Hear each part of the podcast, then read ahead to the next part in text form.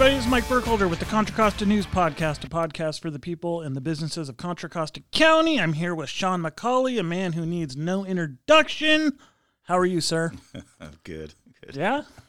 Good you doing, 2024 so far? Yeah, so far so good. Yeah, It's started rainy. up the year good. Had a little granddaughter, so Ooh, how's that going? uh, changed my life. You know. Yeah? A little little girl that I could send home now and not have to worry about it. You don't got to deal with your kids?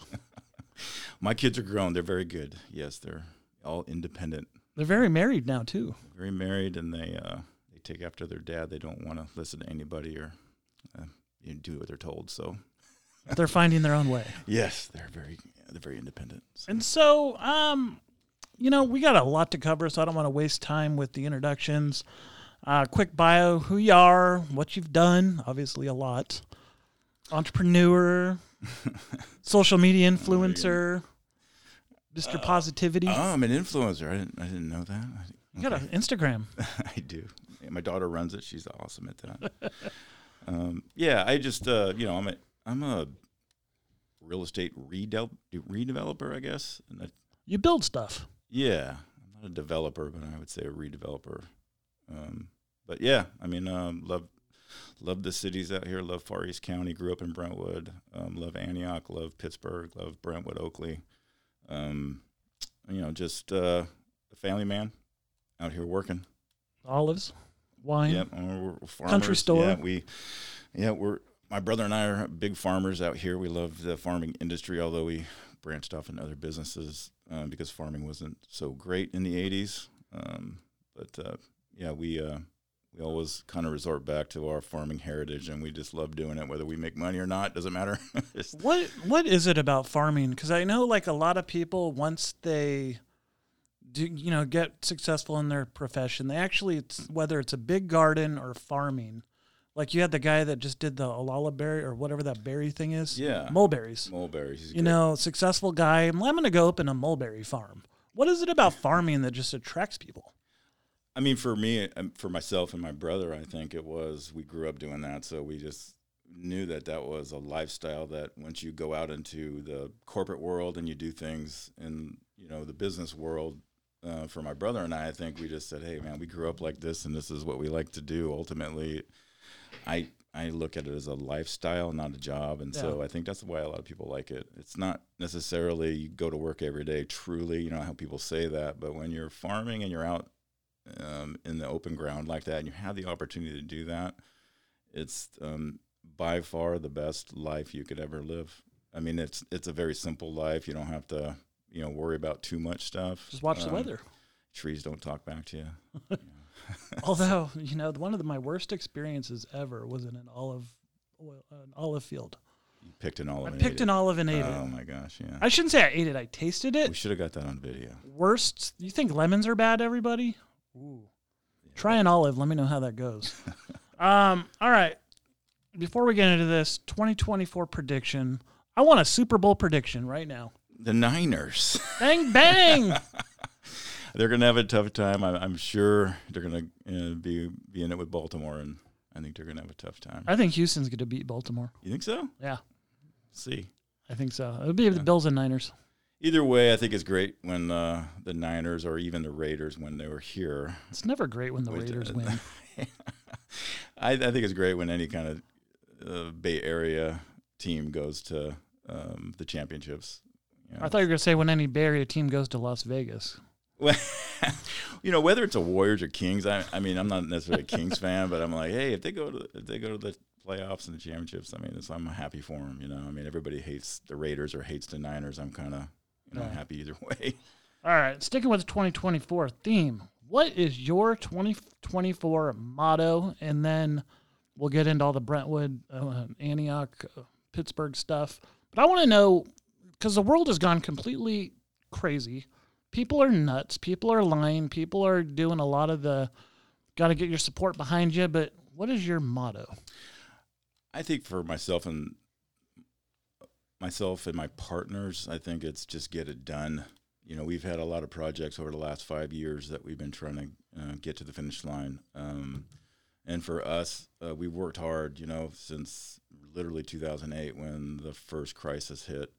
and uh, we've been going hard ever since. And that's that's a long trek. Um, and for us, we want to finish up a couple of large projects, and then not chill out, but uh, you know, we just want to farm. yeah, farm exactly. But uh, you know, I, am not gonna I'm not gonna take it easy by any means. But um, you know, we don't have to go quite as hard as we we have been. But I enjoy life a little bit. Yeah, yeah. I, I'm I'm sticking with the no more excuses. I think we've become a world of excuses. Uh, I think sixth place trophies has played a lot into that. It's excuse for everything of why something didn't happen. Just stop worrying about who's in office. Focus on yourself. Don't let other people impact you. Stop thinking about it and just go do it. Hundred percent. It's a virus, you know. So, yeah. you know, speaking of the election, uh, I'm actually generally curious how everybody wants to be your friend in an election year, and whether it's support, financial. I mean, how in the hell do you approach an election year and dealing with all these knuckleheads? Yeah, that's a great question, man. It's not uh, it's not easy. Um, I, I will say this though, it, it's not hard being doing what I do because I don't know if everybody really understands the difference between. Let's just take developers for instance, right?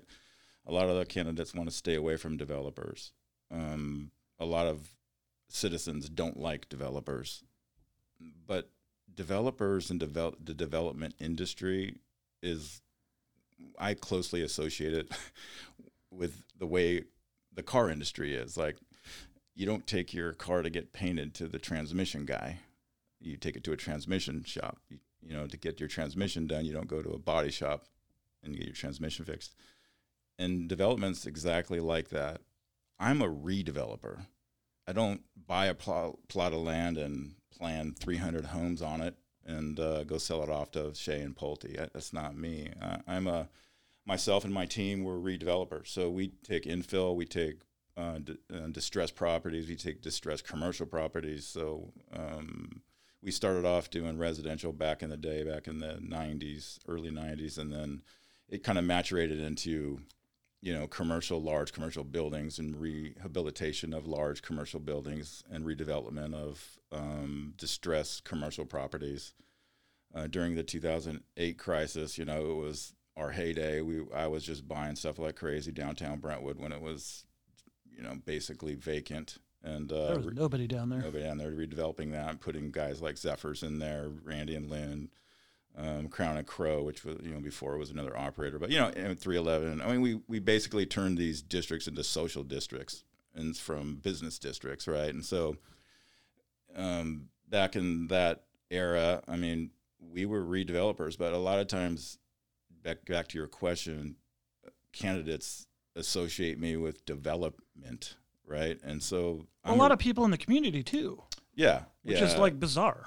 And I'm a redeveloper, so everybody likes you make me. shit better. Yeah, I mean, they should like me. They should want me in their town. They they should want ten of me doing what I do in these cities. But you know, a lot of believe it or not, a lot of candidates that run for office don't understand that simple concept.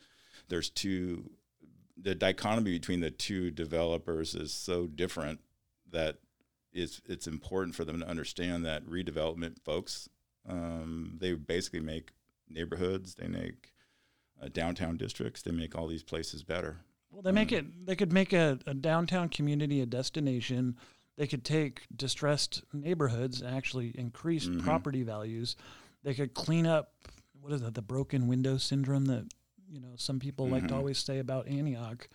But to me, I, I just think you're right. You need 10 of them, if not more. Yeah. And cities need to get out of the way. But these candidates can't, on one end, campaign say one thing, get elected, do another. And I mean, I just, I don't know how you even, I mean, is it like a feeling of who you get behind or is it financially who you so get behind? I support people who support my projects. Um, like for instance, the Deer Ridge project, right? It's been a hassle uh, trying to get that through. Um, but there's literally 2,000 people that live in these neighborhoods and about 900 homes that, you know, by getting this project off the ground will increase their property value substantially. Just by getting that project down and done and finished, it increases everybody's value. And that's what guys like me do is we come in and we try and make a neighborhood or a downtown district or even a small neighborhood with a house flip type of thing um, better. You know, and a lot, a lot of house flippers have a bad name, and I get it. Some of them are, um, you know, less than quality, but you know, in general, you know, redevelopment people like myself make everything better, and um, the more candidates that understand that, I think um, the easier it would be for us to get things done. So, what's the one thing you want the candidates that approach you to understand? I mean, I, I think, I mean, can I go in a different direction on that? I think if you're going to be in office, I think you need to take a class in government before you get elected or at, before you even hold the seat. You should take a class, you know, because they need to understand how things work. Because the ramp up period of getting a brand new person on city council or planning or whatever up to speed is a year, and if we could shorten that, at that best, time, at best, yeah, and if we could shorten that time period up, it's better. And I think they need to take or know how business runs in general, have some a, a certain level of business acumen so that they could go into these decisions better, right? Because I don't care what anybody says, running a city is running a business. You're running a large business with a lot of different personalities, a lot of different people. There's no difference between running a city and running a large company. It's basically the same thing. And if you don't believe me, then do the do the you know you know do the due diligence on it because it's it's legitly you're running a large budget and a lot of money, a lot of resources, and a lot of people.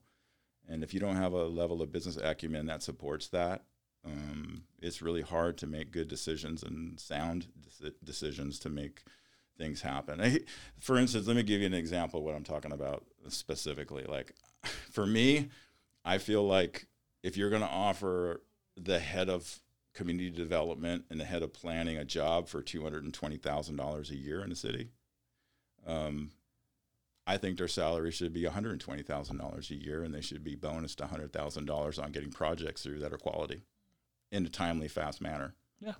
And if they want to make more than $220,000 a year, then they get more quality projects through the system.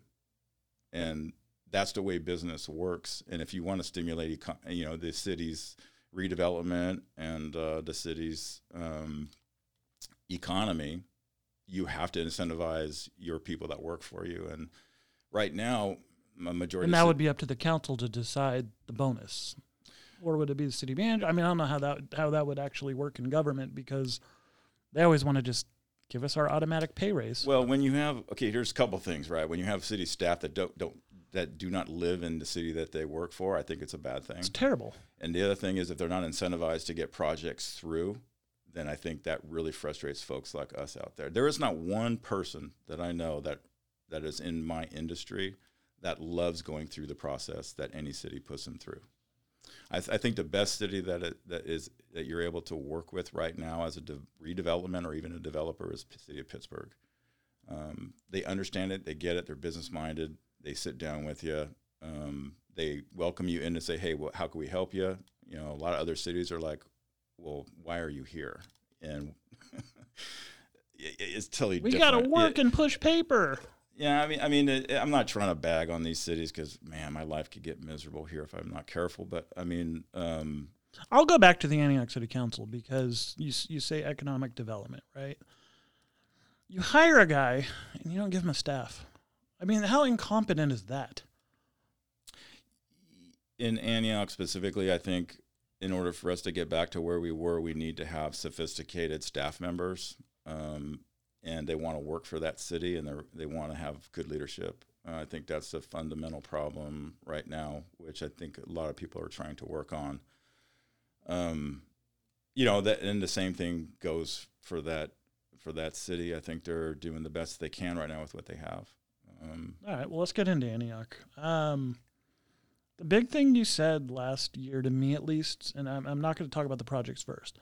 License plate readers downtown, you had enough. You basically made the statement. I'm putting in my own damn license plate readers because I'm tired of the crime. I'm tired of the sideshows. Is that still a reality? It is. So we could only do it on properties that I own um, that are next to parking lots. So that actually was only two. Okay. Um, and so, uh, can was, you shoot over the license plate readers into like Yeah, so we could, we you know, if, because we don't own the public parking lots, we couldn't put them in the beginning of the, you know, but the city, I believe, is going to do a second round after the security piece that we got, uh, that you know, Lamar and the group got approved down there, um, which was a good thing for um, private security. I think the next phase probably would be um, if it doesn't help any getting license plate readers in the parking lots, if a lot of crimes still taking place. I do think the security is going to be a, you know a huge benefit. Um, just having people down there and have a direct contact with uh, the police department there is going to help.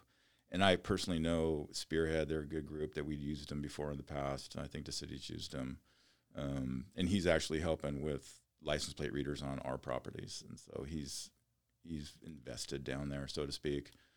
Um, Is there a timeline on when the license plate readers may come? It is they're, they're being done right now. Yeah, on my properties anyway. But for the city, I'm not sure. I mean, I think, you know, in election years, it's weird, Mike. You know, I Things mean, get done. not, nothing really gets done sometimes because of the political piece of it, which is another issue. But we won't get into. Hey, well, that. now they're having for the every two year cycle, they're having the Beede lumberyard discussion again. That's up.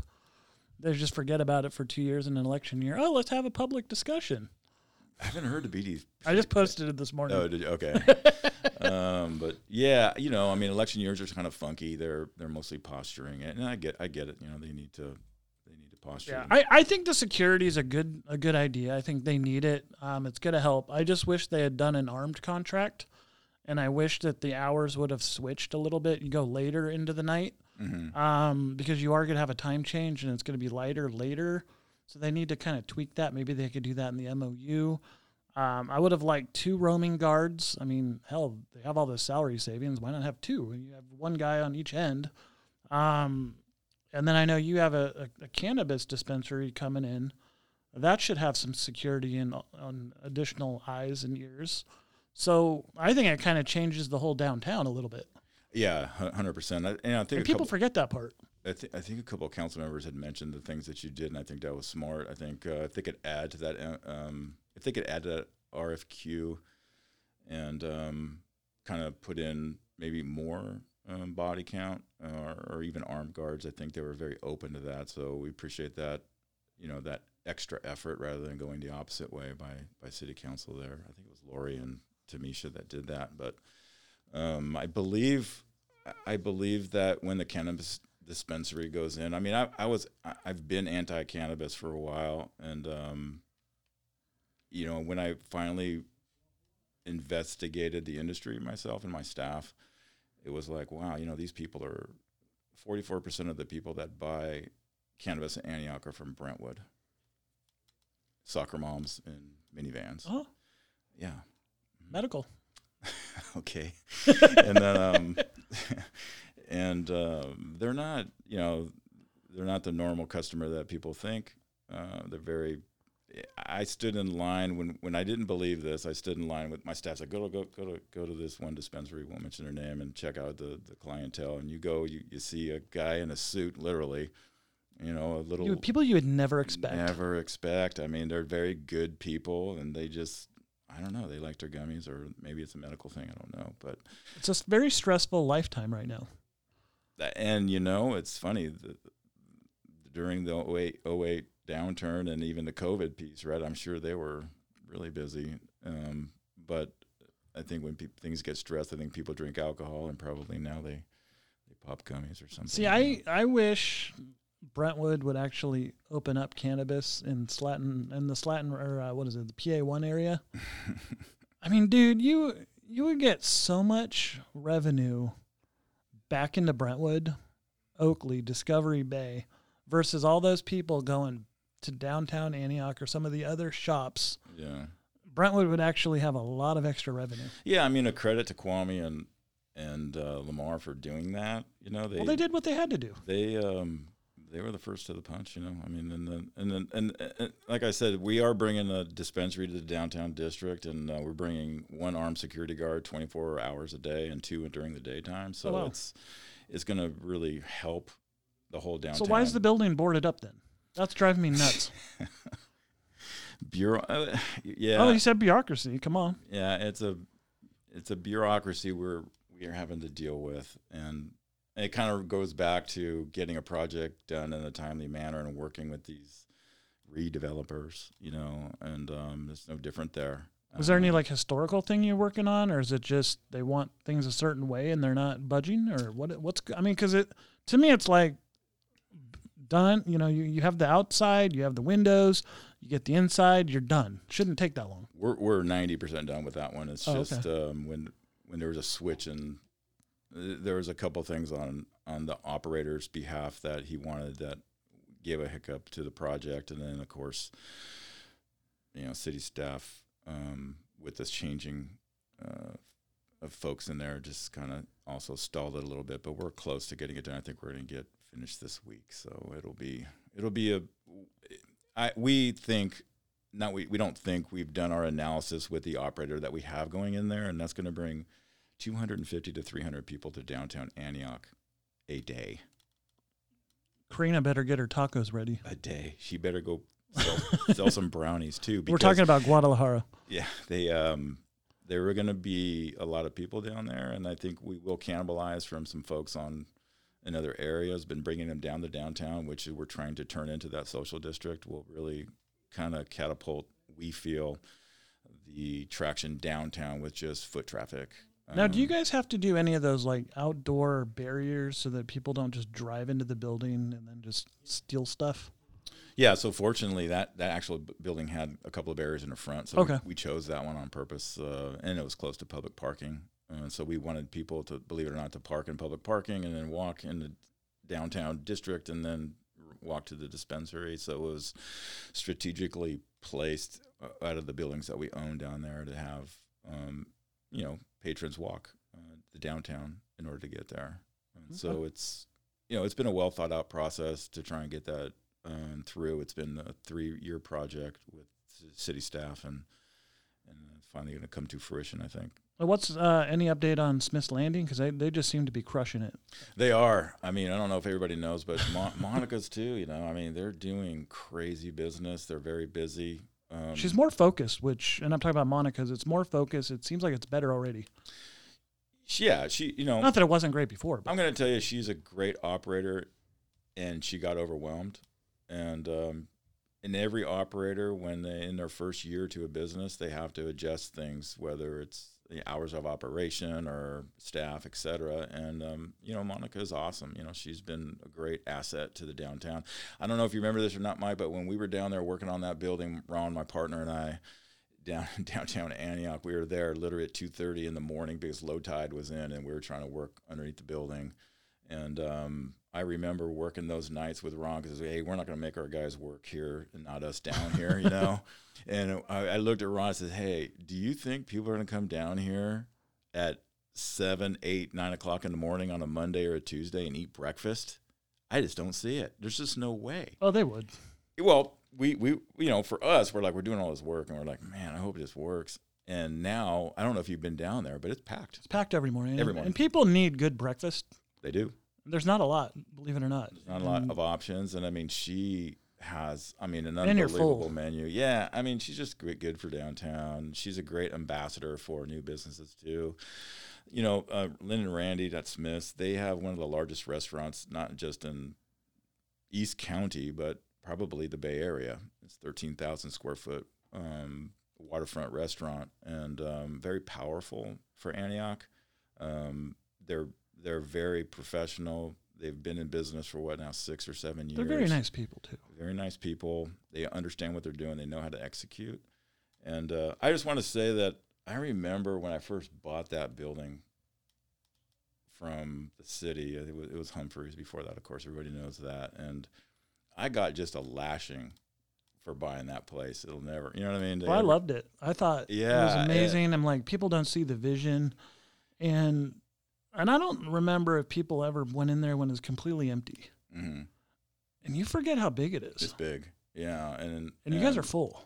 Totally, yeah. She's they, uh, you know, Lynn's a very good banquet person. They do tons of banquets there, and I mean, I think it's just been a great asset to have redeveloped in the city of Antioch, as well as Riverview. You know, what happens if that restaurant wasn't redeveloped, right? I mean, um, again, you know, kind of digressing back to our first conversation on this is redevelopers are so important to communities. I can't express how different they are than developers. Not that developers are bad, but they just do a totally different thing than we do um, as for the for the communities. You know. Um, yeah, so and I and I see where you're you're going with that, but then I also go back to the argument of so many businesses are leaving Antioch, um, some of it out of their control. They can't control national change going under. But they've created an environment to me where it's very hard to do business in Antioch between the crime, the blight, the homelessness. Um, now you have this whole receivership slash uh, eminent domain threats. I mean, how do you navigate that? Um, taking the eminent domain and the landlord piece. I mean, I'm a, I'm a large landlord. Everybody knows that. I, I, I mean, it might be contradictory to what people think I would say, but I'm glad they did. I'm glad Lamar's coming after them. You know, I mean, they're the problem. Uh, they're the problem. You know, um, the landlords. The landlords are. You know, they don't. They don't live in our cities. They don't live in Far East County. They don't care. Um, I, I think that um, there are some landlords that are very good. Don't get me wrong, um, but the ones that aren't taking care of their buildings or don't care or their generational wealth that's been passed down, and they basically let the buildings sit because they don't um, need it or they don't need the income. Um, I think they need to be called to the table, you know. And um, the but do you think? But do you think it's hypocritical though that you turned down a hundred million dollar redevelopment project. I, I, knew you were going there. I know. I have to ask it, but you turned down a hundred million dollar redevelopment project at Somersville and Buchanan, only to have your press conference in front of that building and say we're coming after yeah, you. Yeah, and you know, I, it's hypocritical. I, and I think that, uh, but they have to do something. I think it's important for. Hey, look, man. I mean, Gabe's a relatively good guy. I think they need to go back to him and say, hey, Gabe, we want this project back on the table. I, I mean Antioch's not too big that they can't go back and say, um, just get it done. We, we want my these, motto. We want, yeah, maybe they want certain they want certain conditions made or whatever. And I understand um, that he, he's not a popular landlord. I understand why they did it, and I understand why Gabe didn't come back. And I mean, you know, it's all about a relationship there, and everybody has to put that as. Here's the good thing about business people, Mike. The bottom line is business people don't care about necessarily their feelings. They care about getting a job done. Sure. Um, I don't have to like Donald Trump, but I just need to know that he's going to be a good president. I don't have to like Joe Biden. I just need to know that he's going to do a good job, right? I mean, and so that's the way I look at politics. Hey, I don't need to go sing kumbaya with all these people, but they need to just make sure they put things to aside and get get a job done as they have. all right. Well, let's talk about a job that got done that you did in Antioch, which is that business park. And you had mentioned, I think, over 200 jobs have been created at that place. About about, about 200. Old Longs building. Yeah, yeah. Um, so about about uh two over 200. Yeah. So that was a great project. For instance, that was a redevelopment project. I mean, I got to say this, Mike. I mean, I, I I bought that building. My partners and I bought that building for three, four, four million bucks or something like that. We bought it for four million cash because nobody will loan on that thing, right? So sure. we had to come out with our own money, own pocket, cash money buy these things, and then we have to go and spend another five million redoing it. Damn, nine million dollars. So tell me, tell me who's going to do that? Who? Not, not me. Yeah, and so I feel like city staff, council, planning, everybody should understand that. I mean, redevelopers, they are risk takers. They are people that get things done and they take risks. And not too many people have the balls to do that kind of stuff and you have to invite those people to your city. Yeah. And and you if you want to see stuff get done quickly, you get 10 of you know my group in here doing what we're doing and you'll really see fundamental change, you know, and it's all about the support you get from council and staff when you go into an endeavor like that cuz I'll be I'll be very frank with you. Okay, I mean, we bought that building but we're sitting here crossing our fingers going, can we pull this off? No doubt. It's not like, hey, it's a no brainer. We're fearless. You know, if we're fearless, then we got problems. You know, we fear it. Well, nobody wants to take a $9 million hit. Yeah. And I mean, and I think, um, and, and I got to preface that with it's all cash.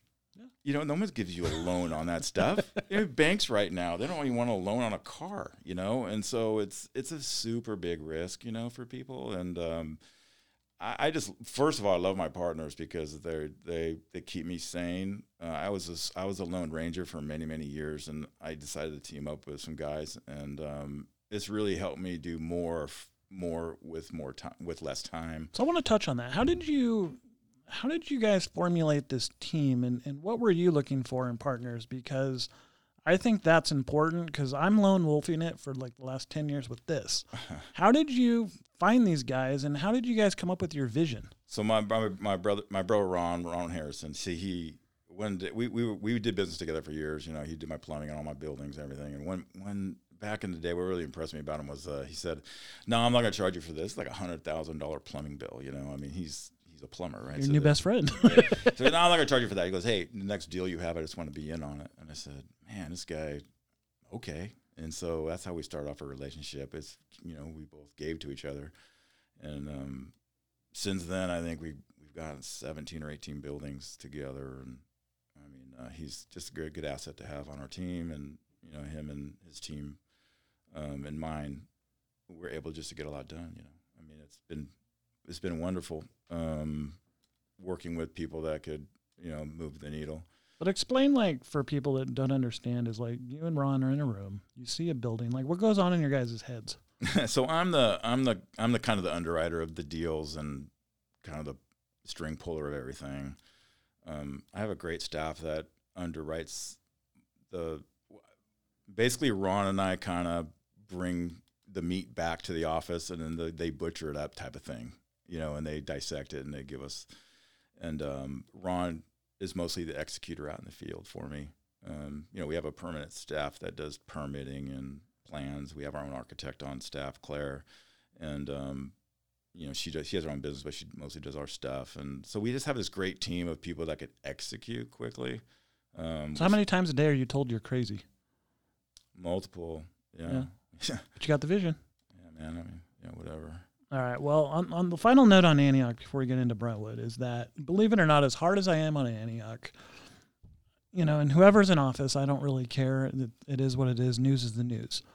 I still think it has the most potential of any city in Contra Costa County if people would just get a vision, cut the crap in terms of politics, get down to work, work with redevelopers. Mhm. I mean, dude, there's so much potential. So and to- I'm not even talking to the downtown, just the whole city. The whole city, yeah. I mean, I, that's what people don't understand about Antioch is that they have more resources and more, more uh, natural resources than any other city around here. Maybe Pittsburg is close second. And I think that uh, Brentwood's done a good job just because they have the agricultural piece. But I mean, Br- Antioch itself, I mean, I just love to preach this because honestly, there's no understanding of what the resources really are in Antioch. And, Oakley, even with the bass fishing, with the waterfront, with the p- parks and the regional parks that Antioch has, there's just tons of resources. I mean, Antioch could be such a gem, and it is. You know, I mean, for the most part, not all of it is is what it's cracked up to be in the papers and the and the media, but Antioch can uh, 100%. Okay, I'm going to tell you everybody this is that when I was a kid in the 80s, um, do you know the place to be in the 80s? Was Antioch? was Antioch.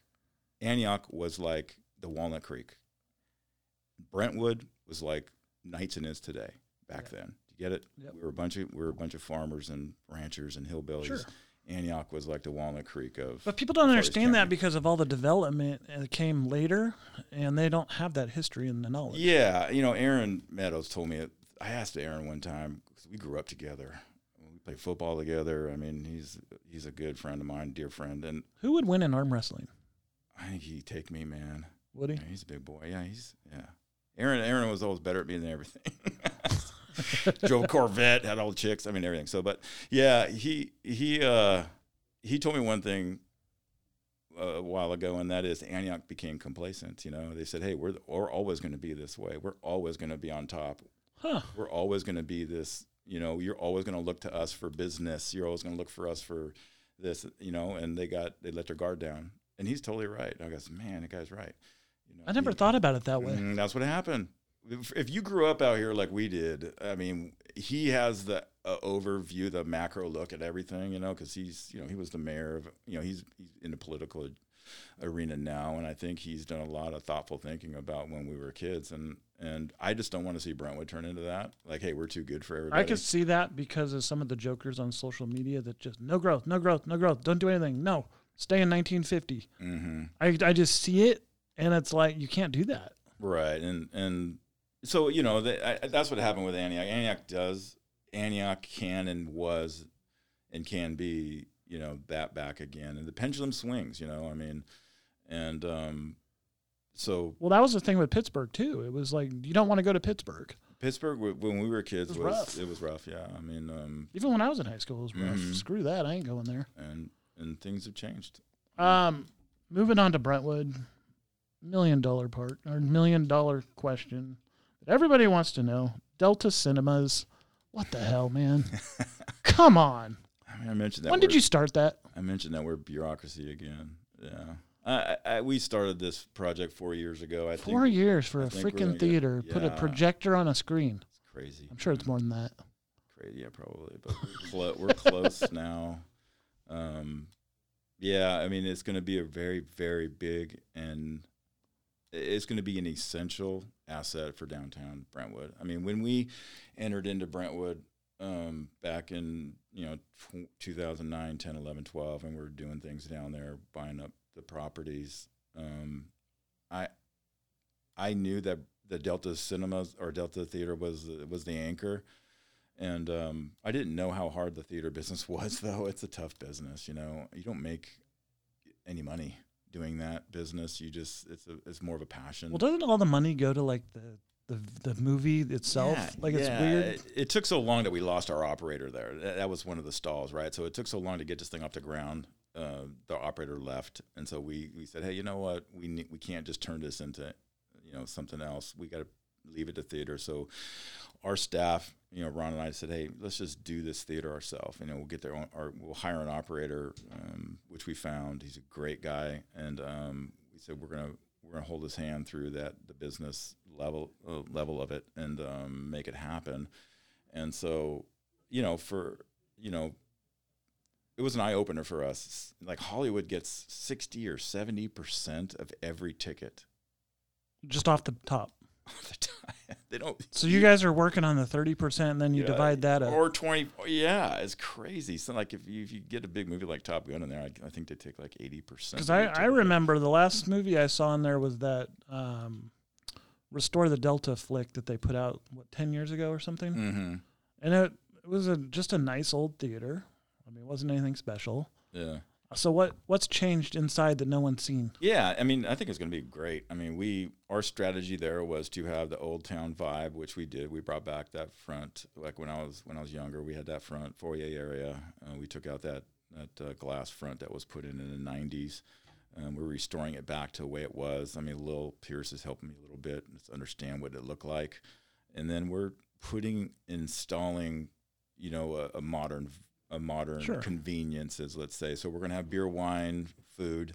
Um, we're going to have reclining seats, uh, reservations online, so that you don't have to go search for a seat and not sit next to your family. I, I actually like that when they have the reservations. Yeah, you know, you have we, we we we said to ourselves we have to install some of the technology just because some of the things that were a headache when you went to a theater, a small theater like that, we wanted to get those out of the way. And so when you could reserve seats for your family and all sit together and not worry about it, Yeah. I mean, 'Cause I think the real eye opener was when you guys turn on the lights for the first time. yeah, It's yeah. like whoa. hey man, those lights are such a pain to get, to work on. We're still doing it today. How much does one of those light bulbs cost? Well, the the, the the neon itself, you know, is has been a challenge, and you know everything in that theater. Okay, But like, a- what's a single light bulb? 'Cause- I don't. I think I have to talk to Ron about that. Yeah, I text just, him real quick. I just pay the bills, and he yeah he spends the money. I mean, it can't be cheap. No, nothing's cheap there, and um, everything's 120 years old.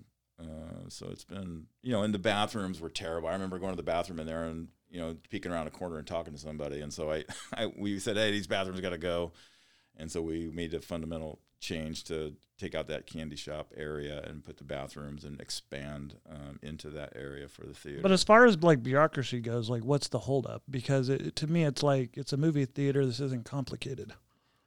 I believe, like what I said before, I, I, I would love to have city officials that live here, planning commissioners, planning people, or planning uh, city Employees. I don't know if everybody knows a hierarchy, but planning and council are in charge of the city manager. The city manager in charge of city staff. Yep. That's the hierarchy. You know, I mean, so everybody doesn't know that. It's important to know that the city manager is the only one that answers, with, along with the city attorney, to the council. Yep. Um, the council appoints planning commission, and you know they basically dictate high level things, Yep. and then city staff executes, um, you know, policy procedure, right?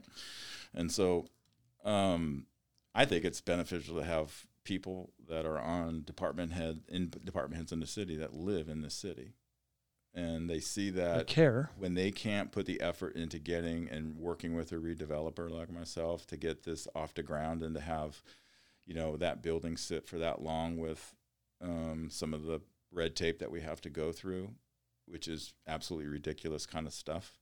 Um, that I think they would benefit greatly from working a lot closer with people like me and, and Ron. You know, And that was, you know, not to change it away from you, but that was the problem that Brentwood was headed towards with some of that outdoor dining with those people that installed the bars, the outdoor bars, Mhm. and wanting to take some of that down. Like, dude, I have you guys que- are I- I have a question for you. All the outdoor stuff that COVID forced, uh, all, all the awnings and everything. Um, we were not able to do that. Not allowed. Just you know, almost get thrown in jail for doing something like that. Mhm. Now we have it because of COVID, and it was like an emergency situation, and we did it. What What's wrong with that? There's nothing wrong with it. There's nothing wrong with it, is there? Hell, I wish Brentwood had more outdoor I- dining restaurants with Did- outdoor did- seating. Didn't it make the outdoor experience better? And hasn't it made it better It works. going forward? Totally. In a community like Brentwood, Walnut Creek, Concord, Pleasant Hill, Martinez, That's the kind of stuff that guys like me fight for yeah, and have to literally come up with an army of people that do nothing but work against it. like some of those out like and i'm going to throw joey into this uh, from uh, brentwood craft insider it would be so awesome if he was actually across the street in that open lot where they could redevelop that i guess it's a tune-up place or something right there Mm-hmm. turn that into like a cool little bar place and you got a whole outdoor seating area for everyone to just hang out Yeah, I mean, kind of like next door to the lounge actually that other Uh, building Yeah, the other building. Yeah, so, so projects like that. I mean, um, I think it had you know like Amy downtown and the downtown coalition and the city staff really have to look closely at you know the plan for downtown and what they want and don't want because I think if there's alignment within economic development planning and the downtown coalition and what they want to see and they get some intelligent people on a you know subcommittee i mean things like that could happen yeah i just and- i just think we we are an area that loves our outdoors 11 months out of the year basically you're right we're in california So we should have more outdoor. You have your little tiny indoor place to hold all the alcohol, but Mhm. 90 percent of my patrons are going to be outside. yeah i mean and and and the city If staff it works for food trucks, yeah, and the city staff's you know, you know defense. I mean, they they are you know they have a couple of things in mind: public safety, Sure. you know, and all these things. So I mean, they we'll have to be barricaded, obviously. but- sure. I mean, and they and, and but like I say, that that that cooperation between those people, right. I think, are essential. Fun project, Deer Ridge Golf Club house. Uh, Fun. well, dude, I mean, we've seen the drawings, we've seen the progress. I mean, what's the holdup on this one? Not that you're Um, not doing anything, but it just seems like a lot. Yeah, we finished. We got our first permit to do the outside stuff. Um, we've got a we've got a, we've got a big hiccup right now with this this next piece, which is putting the actual restaurant in. I I don't. We're going to planning commission on February twentieth for permission to uh, you know get the restaurant put there, which I thought we already had permission to do, but we're So you're going to have to go back to the planning commission? I do. Yeah. And then you probably can't talk a lot about it right now. No, I can't. I mean, we're. I think we're going to get through it, and you know, all I could say is if we don't get through this working together, um, that'll be a very big disservice to that community up there. I mean, I I feel that that project could single handedly increase property values by five to ten percent. Um, I could think- see that. yeah, totally. And um, I feel like the community needs to understand the financial benefits of that for them um, individually, as well as just that community benefit, right? Um, You know what I don't understand about the, and this is just more of just when you went there the first time, uh, maybe like six months ago, you had these public comments. Oh, you're going to be serving alcohol in a bar, and and and it's like, have they never like seen a bar in a downtown or housing around downtown? I don't understand the argument. I think I think their concern is the neighborhood. So you don't have a, a project like that normally. You're smack dab in the middle of a, of a residential. It's called neighborhood. country clubs. Yeah, uh, um, and I, and I understand their concern. I don't. So, well, you do podcasts, Mike. Yeah, so I do the news. but yeah, I know I understand their concerns, and I think um, you know I, I I think there's ways to mitigate that because you know there there might be some things that we have to work with the community on because you know I I, I feel here's the way I feel there was drunk people all day long during school hours when you're up there golfing. I mean, people get hammered when they golf. They're drunk on the golf course. They're drunk when they go and leave. Lone Tree Golf Course. And they yeah, and they, It's in a residential and they leave during school hours. I mean, well, Lone Tree Golf Course is in a residential area. Yeah, yeah, you're right. Uh, I'm not saying it's. I'm just saying the concerns for the Deer Ridge residents that are the few that are there are legit, and I think we need to work with them. And I'm willing to do that. Obviously, you know, I don't. But you always had an open door. You know, here's the thing about guys like me is that um, we don't want any problems after we finish a project. No. like, I don't want to have a phone call that something happened or things are going on. So I am totally aligned with reasonable suggestions to get things done. But when they come out with things that are kind of way, way out there, then I kind of call BS on that. You know, and I'm, I'm not, as you know, I'm not afraid to do that. I Close mean, your bar at 6 p.m. yeah, you know what the the guy will go out, the guy will go out of business, right? Um, you know, I mean, so there's there's reasonable things. You know, I mean, I, I I- you know, I think that uh, there's legit concerns there with that neighborhood. But I mean, for overall, you know, I mean, that project um, has a few people that have concerns, and I think if they voice them in a constructive way, then I think I'm fine with making sure that we work together with them and get get it resolved. Yeah, And- I, I think people have taken us like this crazy no, and that's it. And and I think you're a pretty reasonable guy that if they express their concerns, you're gonna share what reality is in your perspective. You guys should be able to meet somewhere in the middle, and that's what I hope the planning commission does, as well as the council. And I think city staff's trying to get. I, I actually think it'll be done. It'll all get done in the end. But I, I just there's this weird like no, and nobody budges ever. Yeah, I mean, um, believe it or not, Rod's been a pretty good, um, reasonable um, person on on this project so far. I mean, um, Rod and I have had a, you know, I wouldn't say a bad relationship, but a, you know, adversarial one, and, and sometimes, and so, um, I, but he's just, he's reasonable on this particular project, and it's a good project. You know, ultimately, I think ultimately every council member and planning commissioner has to have the best interest of the community in mind in the project, and I think for the most part they do. It's just, um, I think some of the things that get to me. I think there was one guy on there that day I think you're talking about that irritated me. Is that I've been in Brentwood for all my life, right, since the '70s, and um, we're an agricultural community. We have orchards and and row crops everywhere you drive in home from work or you drive around. That's just what you see. And this one guy came on there and said, and I'd love to talk to him, but he said, you know, he doesn't want to see these orchards and these things, you know, in this golf course, you know. And I'm just like, dude, why'd you move to Brentwood then? Seriously. you know? what the, yeah, what the heck, you know? I remember that. But I mean, you know, our, my plan for the golf course is not to ever have that golf course. If I if I end up buying the rest of the property up there, um, I, I don't want to have the golf course opportunity ever go away.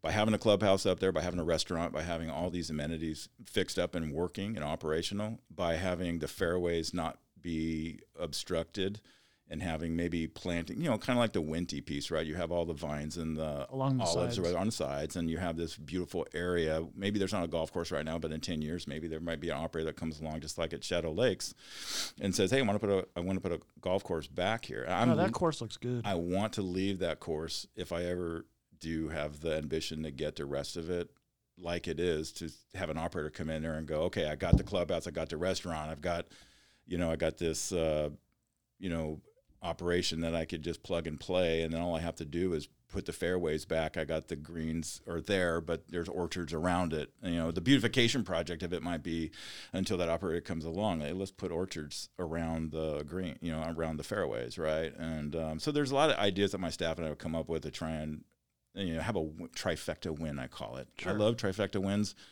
and they're when the community wins, when the um, you know the city wins, and when the uh, operator wins. Everybody wins. Everybody Motto wins, for 2025. And so, yeah, I changed that. I changed my motto. Yeah. So yeah, I mean, So I want um, it after the election. So 2025. so I think it'd be a good. You know, I, I've I've vacillated over what to do up there for the last year, and I finally came up with, hey, this is going to be the ticket, right? To leave the opportunity for a golf course there, do the planting, so the beautification piece can be um, redevelop that clubhouse and the restaurant to be, you know, a a lone tree, right? I mean, That's the goal. golfing cannot survive with one without the other. It can't survive without a restaurant. They can't survive without a clubhouse in golfing. So it's So back to the restaurant though. Do you have an operator yet? we do, yes. Can you share, or is it still? Secret? Oh, he's he's awesome, man. This guy comes from Napa. He's got four restaurants. He's got um, he's got this cool vibe. So he's got a, a really comfort food, but the high end. So I mean, I know I'm just gonna let this out. I mean, he has like I never want to say this to everybody, but he has like pizza, right? My family and I went to his restaurant undercover just to see what he's like. We we like to do that just because we want to bring good people into Brentwood, right? And so, and plus my girls love going out and eating, and so we we went to that restaurant that he has up in Napa, and he's got pizza. I mean, ah, it's not going to work out there. I don't want pizza, you know. But this pizza is not pizza.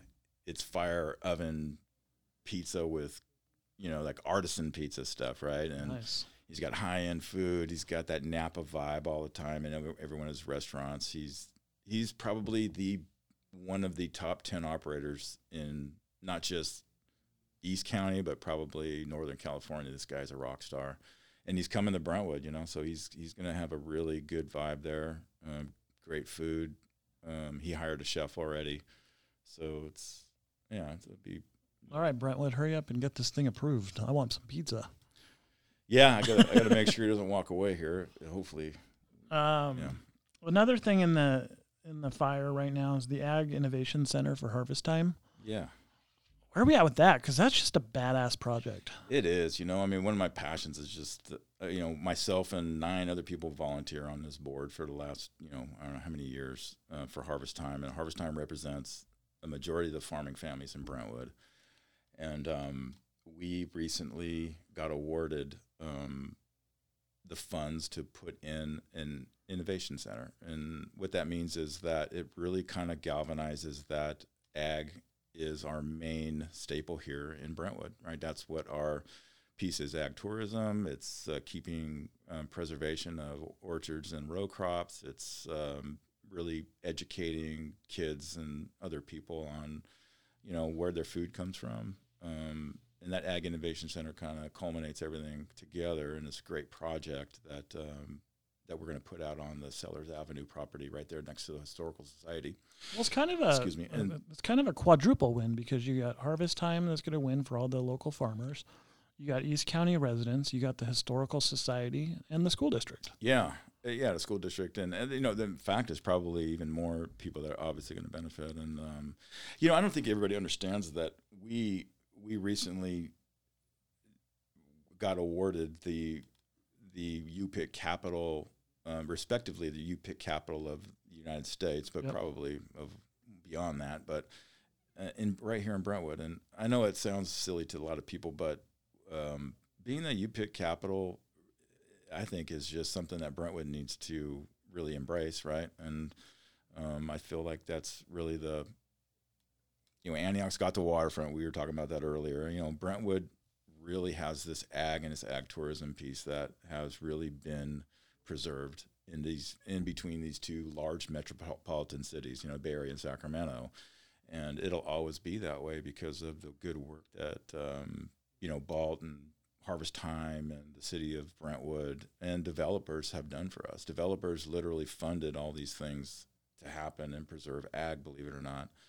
And um, yeah, I'm just proud of it. You know, I mean, I'm proud of our board at Harvest Time. Um, very smart people on our board, doers, and um, they, uh, you know, we navigated through and came up with a good win for the city with that project. So for people that haven't seen the video, it, it's a it's a barn. It's a how big is the property? It's it's four, eight, four, six acres. six acres. I mean, you've got farming. You've got refrigerators for some of the other farmers to hold their crops.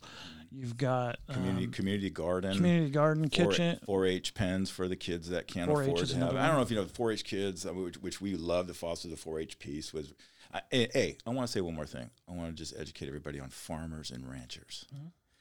Farmers and ranchers are two different people. Ranchers they grow food with animals. Farmers grow food in the ground.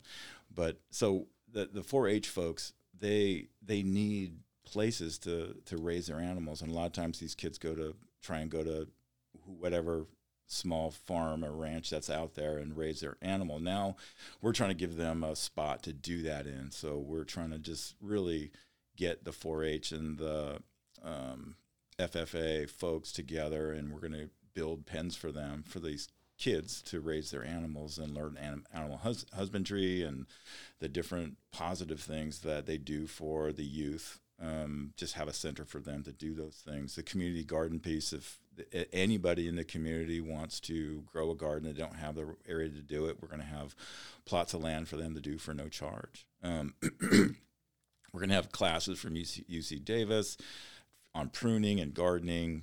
Dig is also going to be on that property, which they grow. Um, they're a nonprofit that grows. One of the best events of the year. It is. It's awesome, you know, and and and Are they going to have it this year? They're not because we couldn't get the project off the ground Okay. there. But um, we're working with Robert, you know, Bob Selders closely to try and get that group in there as fast as we can. And they they're just a great operation that grows and propagates plants and things like that. And so and then we're going to have our barn and our shop and that that's going to have a cold storage for people that want to you know, for instance, if a restaurant wants to do local locally sourced products, we're going to have an epicenter for people to come in and buy those products from our farmers. And so we'll be able to store them in one location. It, distribution is the biggest problem in Brentwood. I mean, we have a lot of farmers that grow different produce, but they grow one. Yeah. And so we're trying to get them all to bring um, their produce into one location, and then then uh, restaurants could come source. It's their, just an amazing concept. And you guys have a video on harvesttime.com, I believe. yeah, And it's, it's harvest what about for you. It's about a four minute video, think. I think it's longer than that. Four or six minute. Yeah, whatever. four or six minutes. But it's a great. It's just an awesome video. Yeah, they did a. Jessica did a great job on it. Yep, yep. She, yeah, she's our rock star on the. We, hey, every time any of us want to be on film, it's her. Yeah, she's the most photogenic. Her, She did good on Her and Joe Jagari, he's a guy. Yeah, you know, yeah, they're all they're such good-looking kids. So And, and cherry pick season still crushes it. yeah, I mean, three three hundred thousand people coming into town. Um, Strawberry season's now selling out. Pumpkins obviously are doing good. Yeah, the fall harvest season. We we you guys got them going. You guys we, got them humming. we yeah, yeah. I mean, we got great operators like Sam out there, and um, you know, Smith Farms obviously has been our basic foundation. They started that whole thing, that ag tourism piece, and we kind of all piggyback off of them. And and uh, GNS has a great operation going on out there as well. I mean, it's you know, the fall fall harvest festival has been the har- fall harvest um, project for us has been like a three four year project where we wanted kids just to not go to uh, you know Clayton Pumpkin Farm or to Deloso Farms. We wanted them to stay right here and learn about agriculture and pumpkins and fall And they all things. stepped up. Yeah, they all stepped they all up. stepped up, man. I mean, we have great. We have the best farmers. I, I'm not just saying this because I see all kinds of farming communities around here myself, and we have the best, most innovative farmers there are. Uh, Right here in Brentwood. I not mean, only that, what was weird in the last couple of years, maybe I'm wrong, but it's like nobody's talking about corn anymore. What's going on with that? I think they do. Um, There's always Brentwood corn. Maybe that was because Bob Taylor would always talk about Brentwood corn everywhere. Yeah, I mean, I think Brentwood corn is. I mean, people see it literally outside of the United States. It's crazy, but I mean, um, cherries are are sold right from Brentwood all the way out in Japan, right, and, Yeah. and other countries. And so, you know, that I think having multiple um, products like that that come from a small town like this is just phenomenal. I mean, to, to see our products be sold in these other countries and these other states is just great. Well, I want to talk to the mulberry dude because I just want to know how he came up with that. you that guy i mean i i could not first of all i had a mulberry tree and i didn't know you could eat those things but when he i saw his operation out there he's killing it he's doing really good I never, I he's never, expanding I never knew what a mulberry was until I went out there and tried one, and I'm, I'm just like, Yeah, pretty good. Phenomenal. Yeah, I mean he he's that, and that's what it is. You know, it's these artisan and how healthy they are. Yeah, they're I had no you. clue. all berries. Don't eat a lot of them because then your stomach's a little screwed up. Yeah, he's he's definitely hit it hit it the right time, and so it's um yeah, it's pretty cool to have that opportunity here in Brentwood. Sure. And then uh, let's move on to Pittsburg. Uh, we're hitting in, uh, almost an hour here. Phenomenal new building, redevelopment downtown in the Lux Salon. I think you have 14 suites. Yeah, filled. They're all up in- filled, right? Filled up in one month. Yeah, so we we have a project there, um, and we're starting to work with the city of Pittsburg. Um, Jordan's a great economic. He's an ec- head of economic development. I think he's head of community development now, but he's a great guy, great asset to have on their team and city staff. And he um, he literally um, invited us into the city to to work with them. And um, when Ron and I met with them, we were just all green lights. You know, these guys are going to help us get through projects, and we got through that project in less than a year. Um, we we got it built out and everything in less than a year. Purchased a property, which was a twelve thousand square foot. You know, you know, it was large. It was a large project, and um, you know, we're putting a new restaurant down there too next, and we're looking at you know acquiring some more projects down there too. So it's been a pleasure working with those guys, and they truly, like, I I could call up anybody in Pittsburg and they answer the phone. They go, "What can we do for you?" Well, they've embraced it. They they are truly like open for business, you know, type of thing. Um, and what, what could we do to help you um, and take roadblocks out of your way? And so I can't. I mean, and I opened my first business up back in 1990, 1990 in Pittsburg. That's where I bought my first building, believe it or not, right on the freeway. And um, they were the same way back then. I mean, more so now that I'm into development, the redevelopment piece more. Um, they've they've really been a, a huge partner of ours in trying to get things accomplished. So, and Yeah. they really, and then downtown Pittsburg, is great. I don't know if you, everybody's been down It's there. great. They, they should visit that place. I cannot believe how nice it is. It's just a phenomenal place to just They just need a few more destinations down there, and they'll be Mhm. rocking. and hopefully uh, we could help them with that. You know, I mean, once we get traction going, and you know, it's bringing people to the party. You know, we, Now I will wish I wish the California Theater though. I'm looking at some of their events, and this is just a suggestion. Stop having your events at nine o'clock. Get them a little earlier. Get people down there so they eat, do their thing, visit, patronize other businesses. Um, but w- what I liked about the Lux Salon area was that, you know, these I don't want to call it an incubator, but it almost is an incubator because these are small office spaces where it's like they get their start, they get their feet wet, and then they could expand yeah, I and then mean, bring someone else in to fill the spot, and then they move. I mean, it's kind of cool. Yeah, when, when the head of our salon suites, because we have about 150 of them, I think is Jamie, and um, He's a super nice dude. uh, who's that? Jamie's a female. I mean, not Jamie, the other guy, the the guy that was running around that night at the opening. Oh, uh, Patrick. Yeah, Okay, yeah, yeah, yeah. I call I call Patrick and Ron SpongeBob and Patrick. Yeah, Yeah. They're, they're like a team together. They're good. They're good folks. Um, but yeah, Jamie Jamie heads up kind of our salon suite piece, and then uh, she filled that place up in less than a month. And Yeah. what we found out was that there was no other opportunity for those folks, and those young entrepreneurs. And so yeah, it's it's great. I mean, to see that happen that quick. But you got a, a photo studio in there that the lady's renting out to other photographers. I mean, it's just a smart Yeah, shop. and such a young entrepreneur too. That gal, remember her? She Yeah. was she was what, probably 20, 25. Yeah. and just hitting it hard and really, you know, not looking back, just going forward. I love that. I Yeah. love that. She she'll be fine, and I think a lot of these people now that they have the opportunity to actually have a space, you know, now it's sink or swim, and I think they're gonna be fine. Yeah, yeah. I mean, for the most part, and we give a lot of coaching to folks too. We op- we offer that within our group if they need help with their business or learning the financials of P and Ls. We believe it or not, we help our we help our tenants beyond just getting them a space. We dude, I got your next business. P and L reporting and financial and how to be in government. That could be your next business. the McCauley way of doing business for cities. I'm gonna I'm gonna I'm gonna do I'm gonna be a professional podcaster. You should. Yeah. It's fun. I'm back. I'm actually back in in this, and I got to thank you because I was actually going to do this in Martinez, and you you basically actually it was you and Aaron Meadows, and you, you both said the same damn thing. What's that? Why the hell do you want to sit on Highway Four half your time? Oh yeah, yeah, yeah. keep our jobs over here. But I was my thought process was, you know, obviously the the county uh, staff is all down there, hmm so it'd have more like county wide stuff. But this is a better fit. It saves me a lot of time. Yeah, I'm glad you're here. Yeah, I mean, it's good to have you close. And I'm in the downtown association now. I'm right in the border. Yeah, Yep. So life is good. Uh, let's go a little positive because I I know this will sound negative, but social media has become very divisive. You can't post anything, and I'm talking to anyone in general, without two sides just like going at war.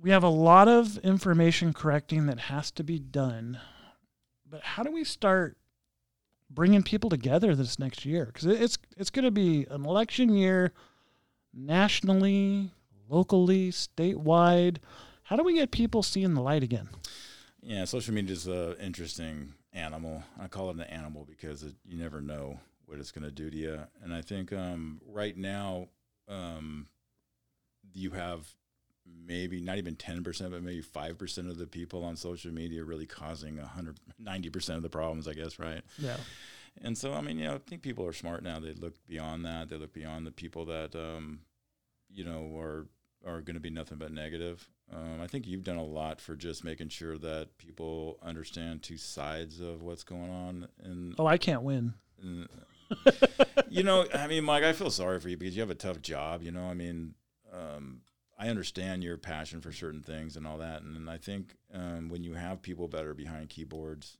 um, it's it's tough to really reason with some folks, you know, and um, even I've had some problems, you know, because I have I have a you know I have an authority issue myself personally, and I, I don't like when people say false things or do or go out against a business that doesn't make any sense or they don't- even know what they're talking about. And you know I'm I'm I hate bullies you know what I mean Mike? I hate bullies. I've hated them in high school and I hate them now. And and some of these people are just bullies right? They're behind a keyboard. They're just bullies. And i mean one of the bullies actually was against the expansion of the that nonprofit for battered women and children i just couldn't believe it yeah I mean so stupid I, I think it's like people have to just, just to have uh, constructive criticism. I think is the best word for it. You know, I mean, if you're going to give a point, give a point. And you know, t- eh, there was one guy that, w- for instance, even at council meeting, we we had we're doing this two million. Two and a half million dollar project that would cost the city ten million to do.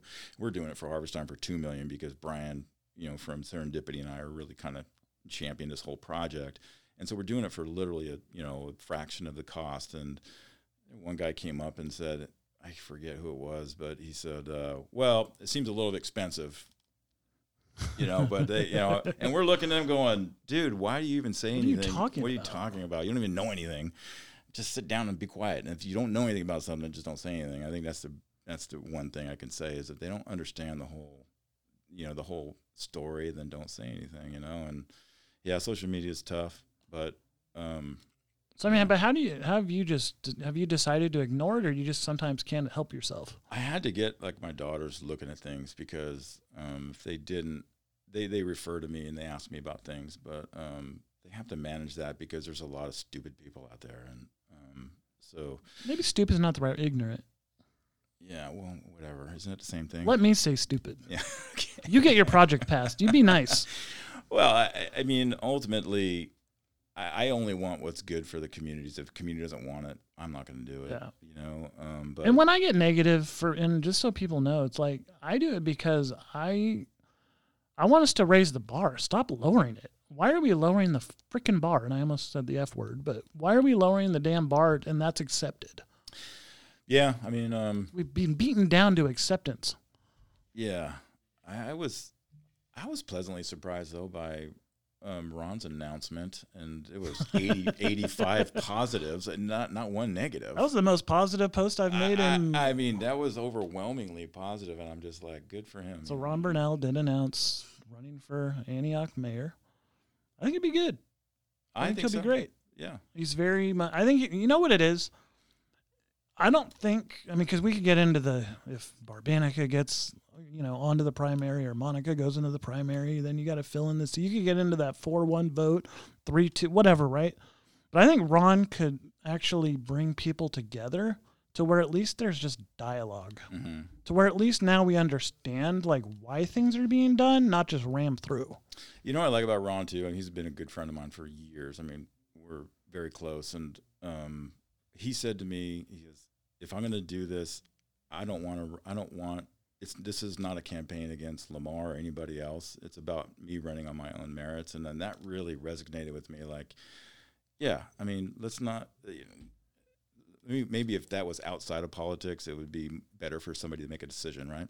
And so, um, running on your own merits and not dragging everybody through the mud. And I don't know if that's going to happen with this one, but I mean, Ron's a pretty reasonable guy. I mean, he's got a very long history of being uh, somebody who brings people together, um, brings groups together, um, and so I think he's going to have um, a relatively he's going to have some pretty good traction going forward because of who he is and what he's done. Um, but I just like the fact that he said, "Hey, I don't want to. It's not against you know, it's not against Lamar. It's against you know what's best for the city." Right. and I, I think that would be an interesting perspective of when you remove the politics between ron and lamar right hmm and you remove and i know i'm going to get crucified for this one because i'm going to contradict myself but if you remove the dui the sexual harassment all that crap right and you just talk about the future hmm ron's vision lamar's vision. And that's where it's going to come down to. like can we just do that for the next year? And i know i'm Mhm. going to bring up some of lamar's history because i just have to. It's i can't get around it. But if we could focus on lamar versus ron's history or future what does that look like? What's the plan? Can we just pick one? Yeah, and and I think that's what the voters need to understand is, um, and I think Ron is the right person, you know, to try and give a choice to the people just because he he understands the the city, he understands what's going on, he understands how to fix it, uh, he understands what you know. uh, yeah, so I mean, I think he's uh, the, probably the best candidate. I think, um, you know, the, it'll be an interesting 2024 to say the least. You know, I mean, um, we'll have to see how the whole thing shakes down, but. where do you stand on the whole you know multiple people jumping into the mayor's race do you buy into that like six seven candidates automatically mean lamar wins or do you think it needs to be heads up like where do you fall on that I mean, I don't. I would like to see two candidates, right? Um, and the two best ones, and have people make decisions accordingly. Um, and I think the candidates that want to run understand that, you know, and they're going to do what's best for their city. Um, if they feel that they're the best candidate uh, beyond uh, those two, then um, you know, so be it. We'll see what happens. But it would be much better to run two candidates, if you ask me. They have they have different visions, I think, and what the city wants is what what you know, what we'll find as a result. All right, final question, and I'm, I want this to apply to Antioch, Brentwood, Oakley, and I want one for each of them, and Pittsburg. Minus your projects, what is one thing you want to be seen like redeveloped or upgraded? So Oakley's done a great job out there. Um, man, you're hitting me with some questions that I thought you were going to prep me for, Mike, but you didn't prep me for nothing. It's not how this works, buddy. um, yeah, so I mean, I love the project out there that you know that happened in Oakley. Um, The 55 acre park. yeah. I mean, if we there's another project that's on the ballot for Antioch. That's right there by the old, uh, you know, by the Vineyard project, right there by the old driving range on off of uh, 18th. Oh, 18th, yeah. Yeah, there's one on the schedule f- for approval with the city of Antioch, which is an unbelievable project to hopefully get through and get done. Um, I want to see us not only have because we have a we have a built-in workforce out here in Far East County, and my whole thing has been redevelop properties so we bring jobs back into this area so that we take people off the roads and where the rubber hits the road, no pun intended, that's uh, that, that's where redevelopment starts, and bringing businesses from. Everybody thinks that Google will come from the Silicon Valley all the way in Antioch. That's, that's not the way it works. You know, a business comes from Concord or Walnut Creek into this area, and so that's how they hopscotch over. And the more opportunities we have for those businesses to build an environment where their workforce is, I think that's the trend in 2024 going forward. Um, I think COVID kind of kind of reinforce that people don't want to spend all their time on the roads or you know at an office, and so I think the the caveat to that is, you know, how do we make that happen and still have that environment where you're getting work done? And I think it's bringing bringing those jobs to the areas where people work. And God knows that we have a humongous workforce here in Far East County because that's what we are. We're we're a community where we live but we don't work. And I would love to see a collaboration between all three cities in developing these these either business parks or places to work, such as a you know um, you know, like like other cities have done. You know, yeah, and you could take all of Wilbur too and just redevelop that whole strip. There's tons of, and you're on the water. Mm-hmm. And in, in, in if each city and the has, RVs will be moved. And, and each city just has to, and each city has to just identify those locations. That's really where the first step is. Where to identify the locations where those places could be built, and, and, and a developer could come in and develop that for us and then bring jobs back into this area. Well, it's kind of like Brentwood's already done that with PA one though. Yeah, exactly. They took the first step. Mm-hmm. They put the first step, and I mean, and, and, and then they got the ag center, so they kind of hit both Oak, sides. And look at Oakley's done the same thing. And Antioch gets on with this new project um, that that is being spearheaded by some folks, and then of course the, all that land right there, kind of in that corridor where the interchange is.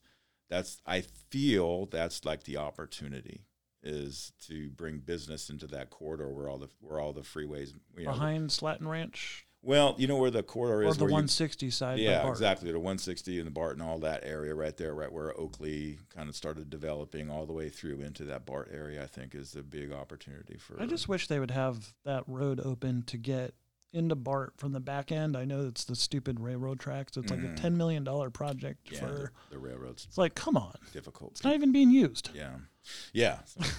But you know, I mean, I think that's that's that's what I'd love to see in the future. And I know, you know, somebody like Diane, I think, could probably spearhead something, some kind of collaboration between these cities to be constructive, not necessarily with politicians, but maybe city staff, right?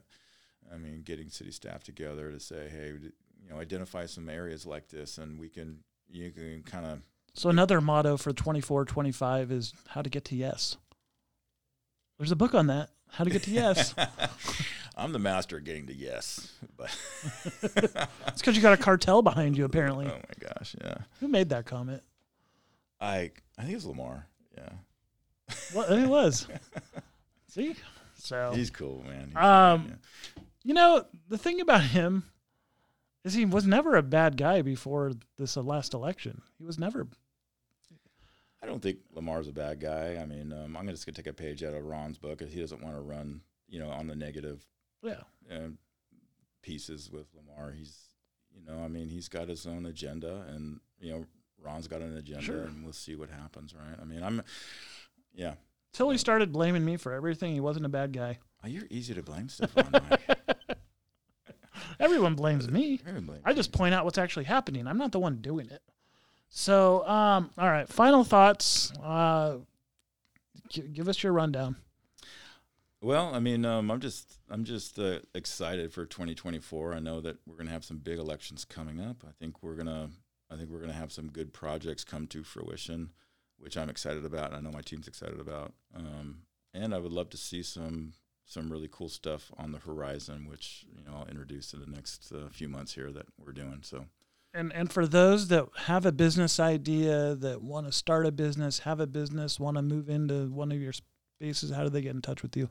Yeah, they can call our office. Um, yeah, I mean, we're online or I think we're on Facebook and stuff. McCauleyInvestments.com or something like that. Find us, yeah. Um, but yeah, I mean, we're we're excited about helping the community mostly. I mean, we're we love helping small businesses. I mean, we do it all for no charge. We just we we help with uh, M and A. We help with acquisitions for folks. We um, do it all out of out of just uh, you know kind of pro bono, um, helping young entrepreneurs and people launch.